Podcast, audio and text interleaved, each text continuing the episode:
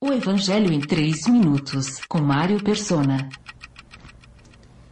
Se você já foi salvo por Cristo, deve viver agora como um servo que aguarda ansioso pela volta do seu Senhor.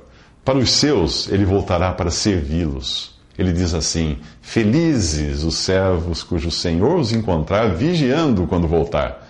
Eu lhes afirmo que ele se vestirá para servir, fará que se reclinem à mesa e virá servi-los.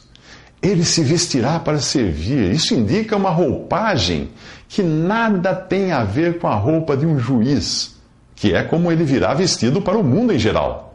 Em Apocalipse 1, do versículo 13 ao 17, João descreve as vestes de Jesus em seu caráter de um juiz severo. E elas nada têm a ver com este manso Senhor que volta como se fosse um garçom para acomodar os seus confortavelmente reclinados à mesa e servi-los. O caráter do Senhor como juiz, que virá para julgar o mundo, pode ser visto no capítulo 1 de Apocalipse, quando o Senhor apareceu ao apóstolo João numa roupagem de meter medo. Ele trazia uma veste que chegava aos seus pés, semelhante àquela toga que nós vemos os juízes usarem nos tribunais. Também um cinturão de ouro ao redor do peito, simbolizando a justiça e fidelidade com que ele julga, como está em Isaías capítulo 11, versículo 5, que diz: A retidão será a faixa do seu peito e a fidelidade o seu cinturão. A sua cabeça e os seus cabelos brancos como a lã. Isso representa a sua eternidade, além da experiência e sabedoria de um ancião, como ele é visto também em Daniel 7, 9. Os seus olhos como chama de fogo, nos falam de um conhecimento perfeito, de um discernimento infalível, de um escrutínio profundo. Você ficaria à vontade diante de alguém com olhos de fogo? Os seus pés, como o bronze numa fornalha ardente, mostram uma função judicial, pois o fogo prova todas as coisas. A sua voz é como o som de muitas águas. Será que alguém conseguiria se fazer ouvir diante do bramido das poderosas ondas do mar?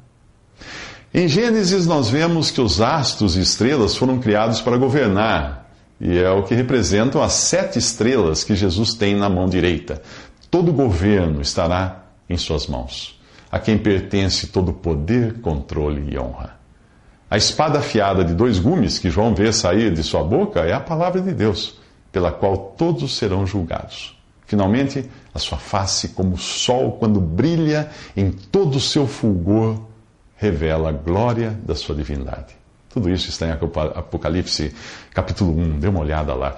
Felizmente, não será esta visão que os salvos terão de seu Senhor.